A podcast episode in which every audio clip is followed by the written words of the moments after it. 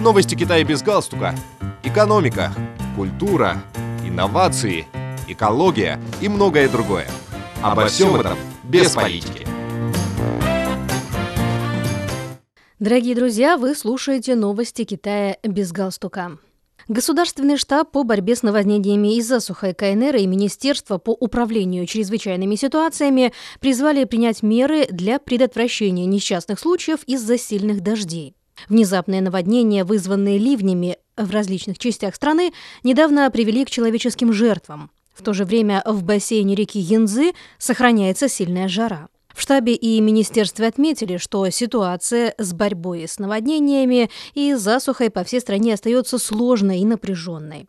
Необходимо принять усилия по своевременной эвакуации людей из пострадавших от стихийных бедствий районов, а также усилить мониторинг и прогнозирование бедствий и рисков, добавили в ведомствах.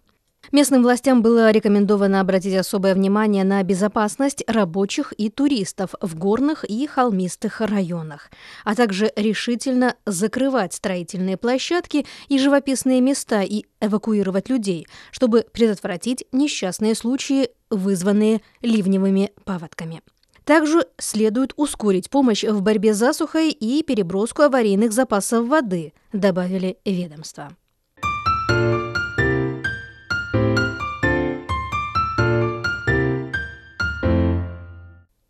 Июле 2022 года уровень безработицы в китайских городах и поселках городского типа продолжал снижаться, составив 5,4%, что на 0,1 процентный пункт ниже, чем в июне этого года – свидетельствуют опубликованные на днях данные Государственного статистического управления КНР. За первые семь месяцев этого года было создано 7 миллионов 830 тысяч новых рабочих мест, сообщили в ведомстве. Согласно данным в июле этого года, уровень безработицы в городах и поселках городского типа страны среди лиц в возрасте от 25 до 59 лет, составляющих большую часть на рынке труда, снизился до отметки 4,3%.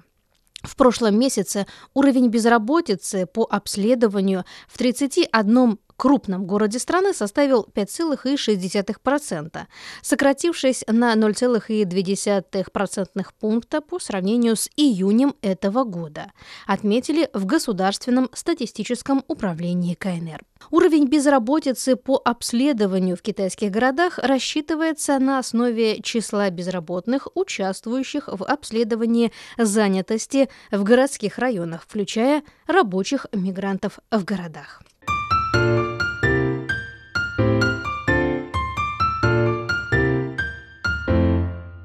Традиционные техники вышивки в районе Анди города Ланфан, провинции Хэбэй, были включены в список нематериального культурного наследия города.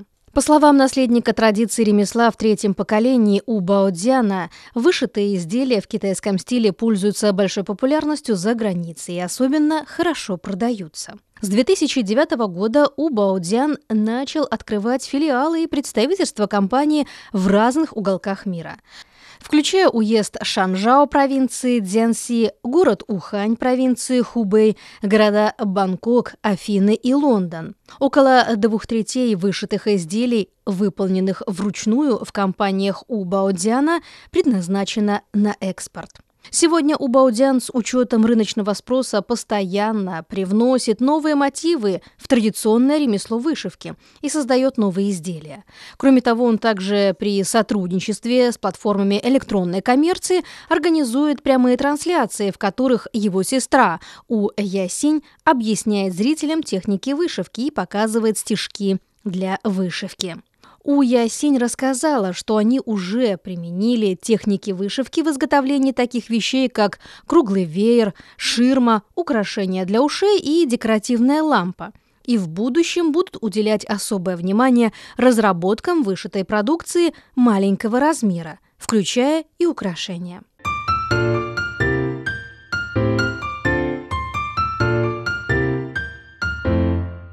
Дорогие друзья, вы слушали новости Китая без галстука. Благодарю за внимание.